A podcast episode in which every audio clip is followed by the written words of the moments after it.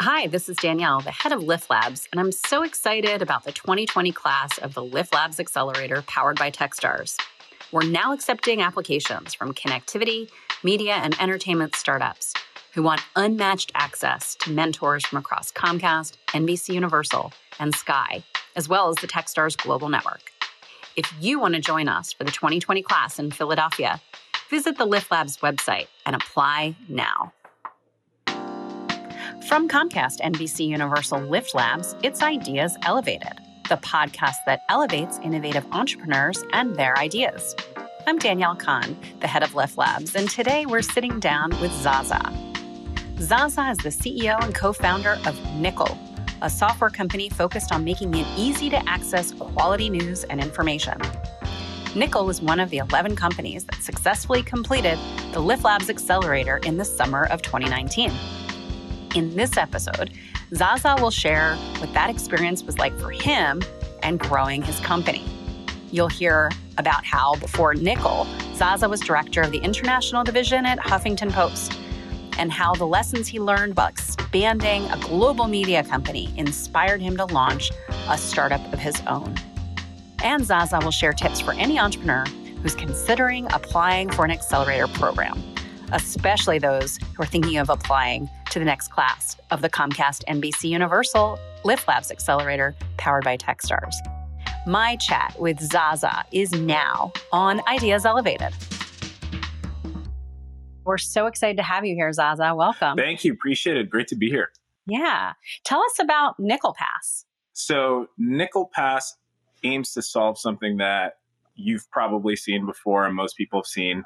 Anytime someone, a friend, colleague, family member shares a link to an article, a news article, and you want to read it, you scroll down and boom, you're, you're hit with a pop up, a paywall that says pay for the full site.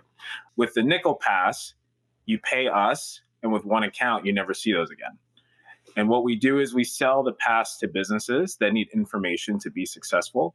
And not only do they get this amazing feature so that it speeds up work time, uh, we get them discounts of up to 80% off the retail price. Great. It's it's a great deal. So you graduated from Harvard with a degree in government. Yeah. You then landed at Huffington Post. You worked directly with Arianna Huffington. How did you get there and what was it like to work with Arianna? Yeah, um, I actually got to Huffington Post in a little bit of a circuitous route. I started my career actually in government, so in economic development. My my first job was for Cory Booker when he was mayor of Newark, which is really cool. Got the job through him. I just yelled at him at an event he was leaving. I said, "Hey, I'm from Newark." He was like, "Who said that?" I said that. so he, he gives me a hug in very Cory Booker fashion and I was like, hey, I was born and raised in Newark. Can I come work for you this summer? And he said, yes. And uh, I actually thought my, my future was going to be in economic development, in urban redevelopment, and liked it a lot, but thought I just wanted to see more of the world before I committed. Went to consulting, met a very good friend who went on to be Arianna's chief of staff. After that, I went to a startup that sold software to local governments. And at that time, that friend was building a team. He was like, hey, we're going to work directly with Arianna Huffington. I know you're running BD for 20 states. How about running BD for 10 countries? We're expanding HuffPost globally. So I was afraid, but, uh, you know, remember talking to friends and family and took the leap. And it was easily the most um, important thing of my career that I've done. It was so incredibly fun but so hard. Uh, Arianna Huffington really is just a, a world class entrepreneur. And, and what she does is she gives you a goal go launch Huffington Post in India. She gives you a timeline. You have six months, and I'm going to be in Delhi and I'm going to shake hands and kiss babies, and the site's got to be ready, and you have to have a full team. Uh, gives you a budget and says, go. And so if you are 24, 25, 26, it's really a formative experience where you basically become an entrepreneur working on the inside of a big organization. So that's uh, exciting. Uh, really laid the foundation of, of what I'm doing today. And what did you learn uh, working at Huffington about the economics of modern news? Yeah. And the business of, of how news is delivered. The the thing that I learned is that the digital business looks really big but isn't sustainable just yet. And so Huffington Post was reaching at the time something like 200 million people a month. And we had a billion page views. I mean, just something that was really astronomical.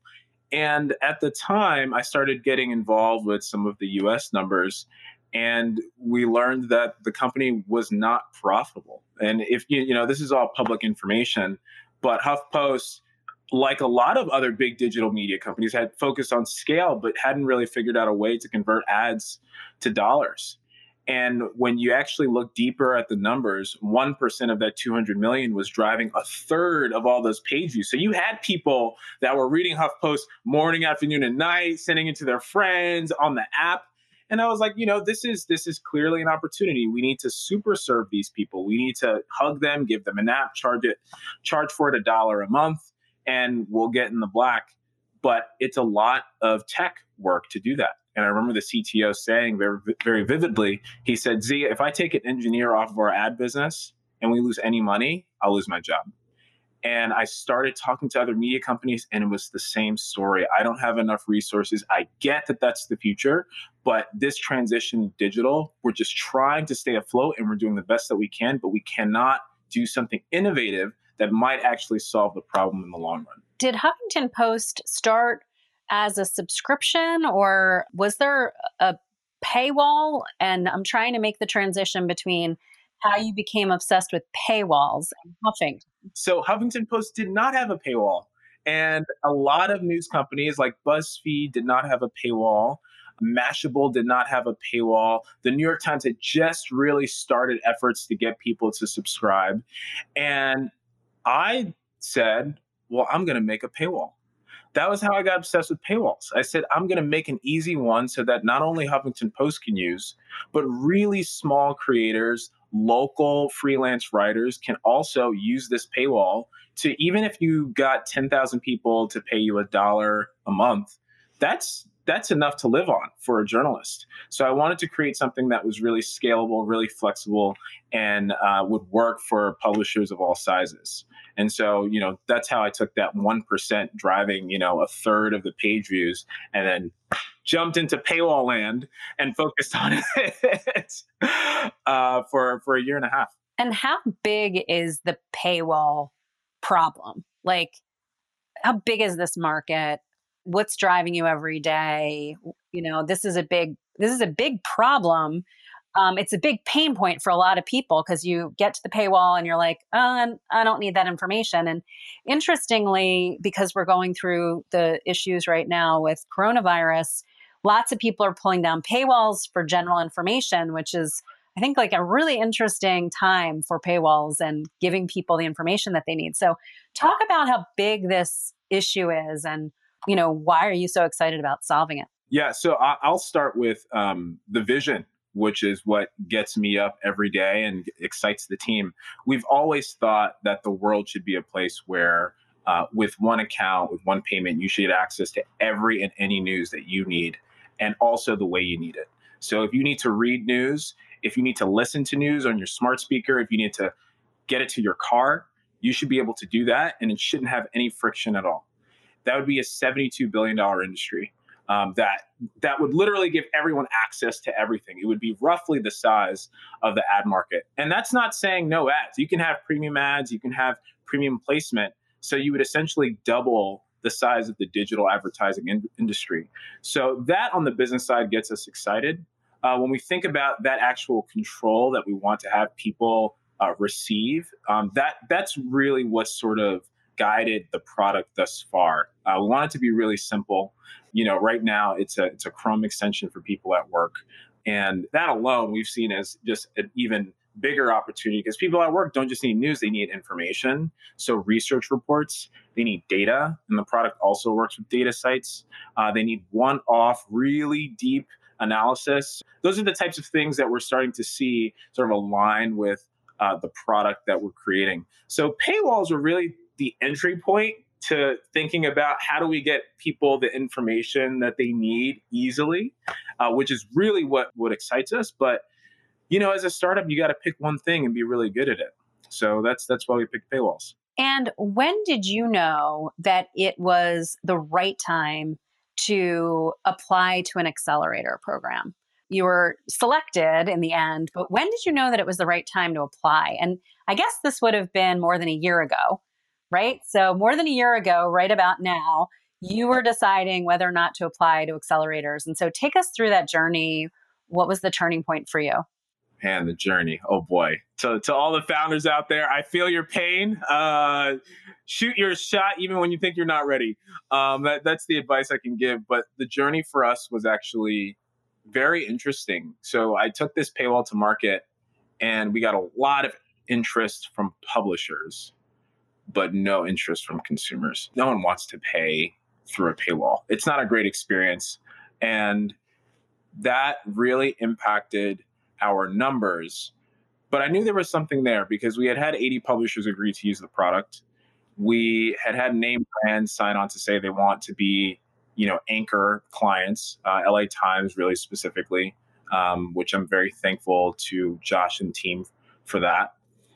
But we hadn't quite figured out what I think people would call product market fit, which really you kind of discover when people are just like, I want the product, I want the product, and you don't really have enough capacity to meet it. And so that's really when we when we knew it was the right time. We had had technology, we had had publishers, we we knew the vision was was massive. We knew that, that the business could be big, but it was just time for that next big step into becoming a real business. And then what made you apply to the Comcast NBCU Lift Labs Accelerator and talk to us about you know, what made you apply and then what you think that the benefits have been so far of the program. It's interesting because I think there's there's some surface level stuff and then there's some some reasons that are deeper. And I, I think the surface level, you're like, okay, we're in media. You know, this program's in media. It makes sense. And uh, they're in Philly. It's great. I'm in Brooklyn. I can kind of commute down. But then we started talking to folks and I remember my interview uh, with folks on the team, with Monique, uh, talking to KJ, talking to Fielding, and I was like, "Whoa, these people are great. It would be it would be really amazing to work with these people day in and day out on our product." And when we thought about really what we were doing, and we looked at the cable business, we said, "Oh, okay, there's some analogies here. You are you are aligning all of the different media companies on the cable side. You're giving people one destination point in terms of access. And we thought to ourselves, there's a lot to learn from these folks. This isn't just about, you know, the money. This isn't just about the connection to Amazon resources and things like that. That this is really learning from the experts. And then on top of that being like these people are just amazing to work with. It, it made it a no-brainer in terms of wanting to get in. You know, like we couldn't control whether or not we got in, but but we knew we wanted it. So you go a year later now, uh, you went through the program. What were the benefits of going through the accelerator program? What did you get that you knew that it would be really hard to uh, attain on your own if you had not done an accelerator? There's a couple of things that come to mind. The two big ones are focus because of the pressure the the immense pressure of being an accelerator for 12 weeks where you know you have an endpoint and you know you have to go on stage in front of hundreds of people and talk about your business. There's there's nothing like that that will really cause you and your team to focus. Um, so that's the first thing. The second thing, and this is something I'm thankful for every day, you have some of the smartest people in the industry thinking about your business. And when I think about Jess Sands. I think about Pink Patel, I think about Stephen Helper, even Phil Sampona, who sat with us even when we were just starting to think about what the business model could be. You just have all of these world class minds giving you ideas and advice for free, you know, just because, because like, oh, yeah, you're, you're one of us right now. What do you mean? Of course you get help. And, you know, I remember sitting down uh, with you and Luke and Monique and trying to figure out, like, okay, who do we talk to? Who's the right person? Those are all conversations that you would want to have for any other big company that you're selling into. So to have that guiding hand help you figure that out so early in a company's life is really invaluable.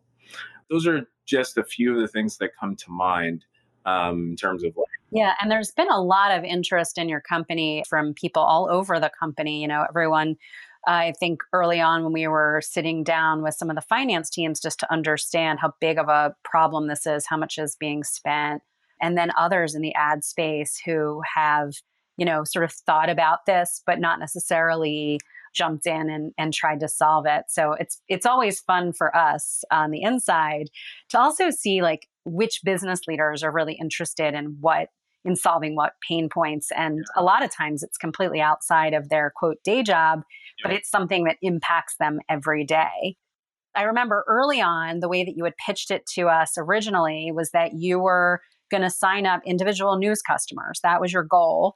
Mm-hmm. And then, very quickly, in the beginning stages of the accelerator, um, through the advice and um, business modeling, you decided to make a pivot. Just talk about that moment and the value of getting there pretty quickly.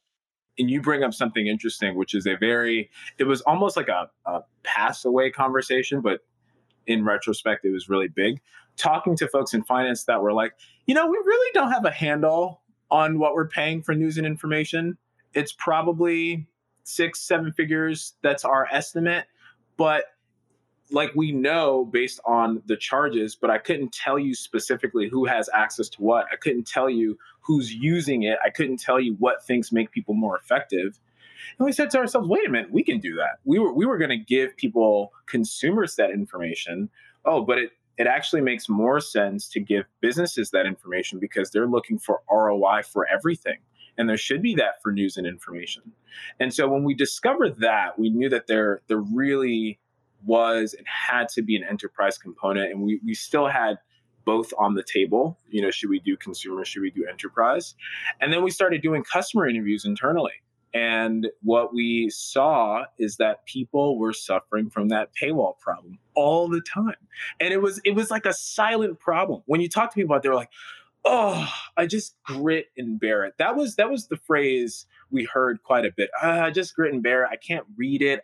And I I don't want to tell someone that I can't read it because I don't want to ask for like, you know, 12 bucks on my corporate card, but I also don't want to ask for it from my team because maybe we have access for access through it somewhere else and maybe i'm just the person who is, i should be doing something to get around the paywall. So everyone felt almost this weird embarrassment about bringing it up because they felt like they were do, doing something wrong and we're like no no no no it's okay. Like actually this is a problem that other people are facing as well. And if you raise your hand and you say, yes, I want this solved, it helps us solve this for you.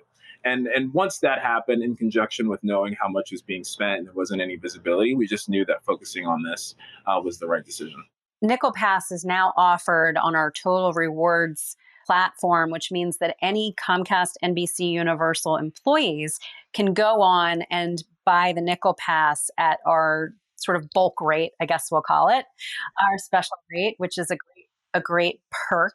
That was a, a great deal. I think that was like one of the first deals that came out of this class, our, our last class um, for the accelerator, which was really exciting. What traction have you seen since the accelerator ended, both at Comcast but outside of that? And can you talk about the importance of getting that first customer?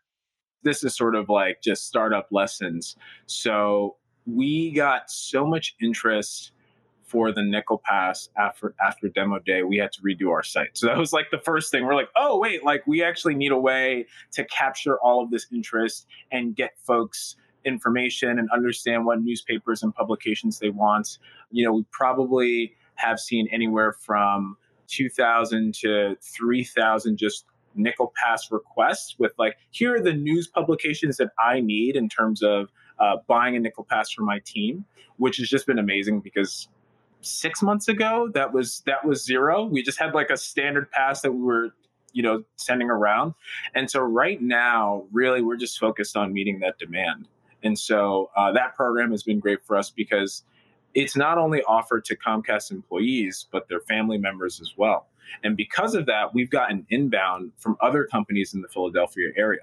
So for us, it just sort of snowballed into all of this interest, which if you talk to the team, that's like the thing that we're worried uh, about, like scaling, scaling up, as all startups do. But it's such an amazing problem to really wrestle with, which is so different than the problem we had when we came in. The problem we had co- coming in was like, does anyone want this product? And now it's like, okay, everyone wants this product. We need to ship it in a certain way. These are the publishers that we need. We need to develop mobile next.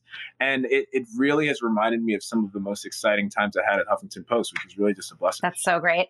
Um, so, one of the highlights of your story, at least from our perspective, is we are based in Philadelphia. Comcast is headquartered here and that is where Lift Labs Philadelphia is. So the class actually spends the summer from July to October in Philadelphia in the, in the amazing Comcast Technology Center.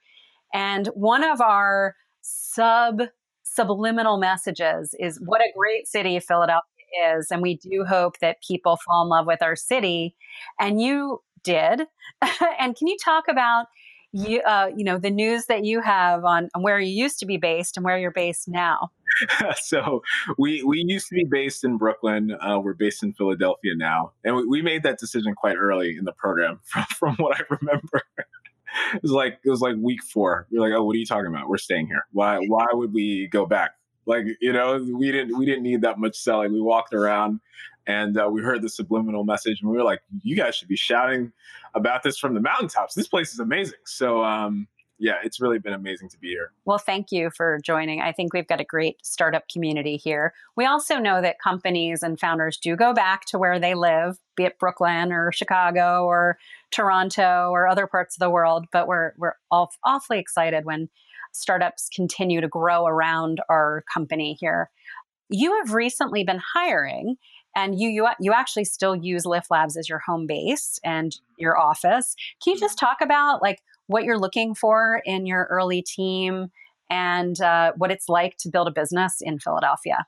So, you know, when we hire, obviously, you know, we're looking for expertise around the role, but really looking for enthusiasm about the vision and, and the mission of what we're trying to do. So, obviously, there's a big business to be built here, but the purpose of that business is to save and support journalism. And you've really got to lean into that and especially in a time like this where information is important um, and we need to get quality news to folks no matter where they are. So a- anyone who really wants that we, we want to talk to. So that's that's the first thing. We as a team really appreciate team players and i think that that term gets tossed around a lot but the way i think about it is folks who will do the work that no one wants to do even when no one's looking folks that will help someone else, even if it's not a part of their job description, folks that are just great to work with, people that, you know, will pick up the phone when you need something on the weekend. And and it might not be a work thing. It might be just i just need help.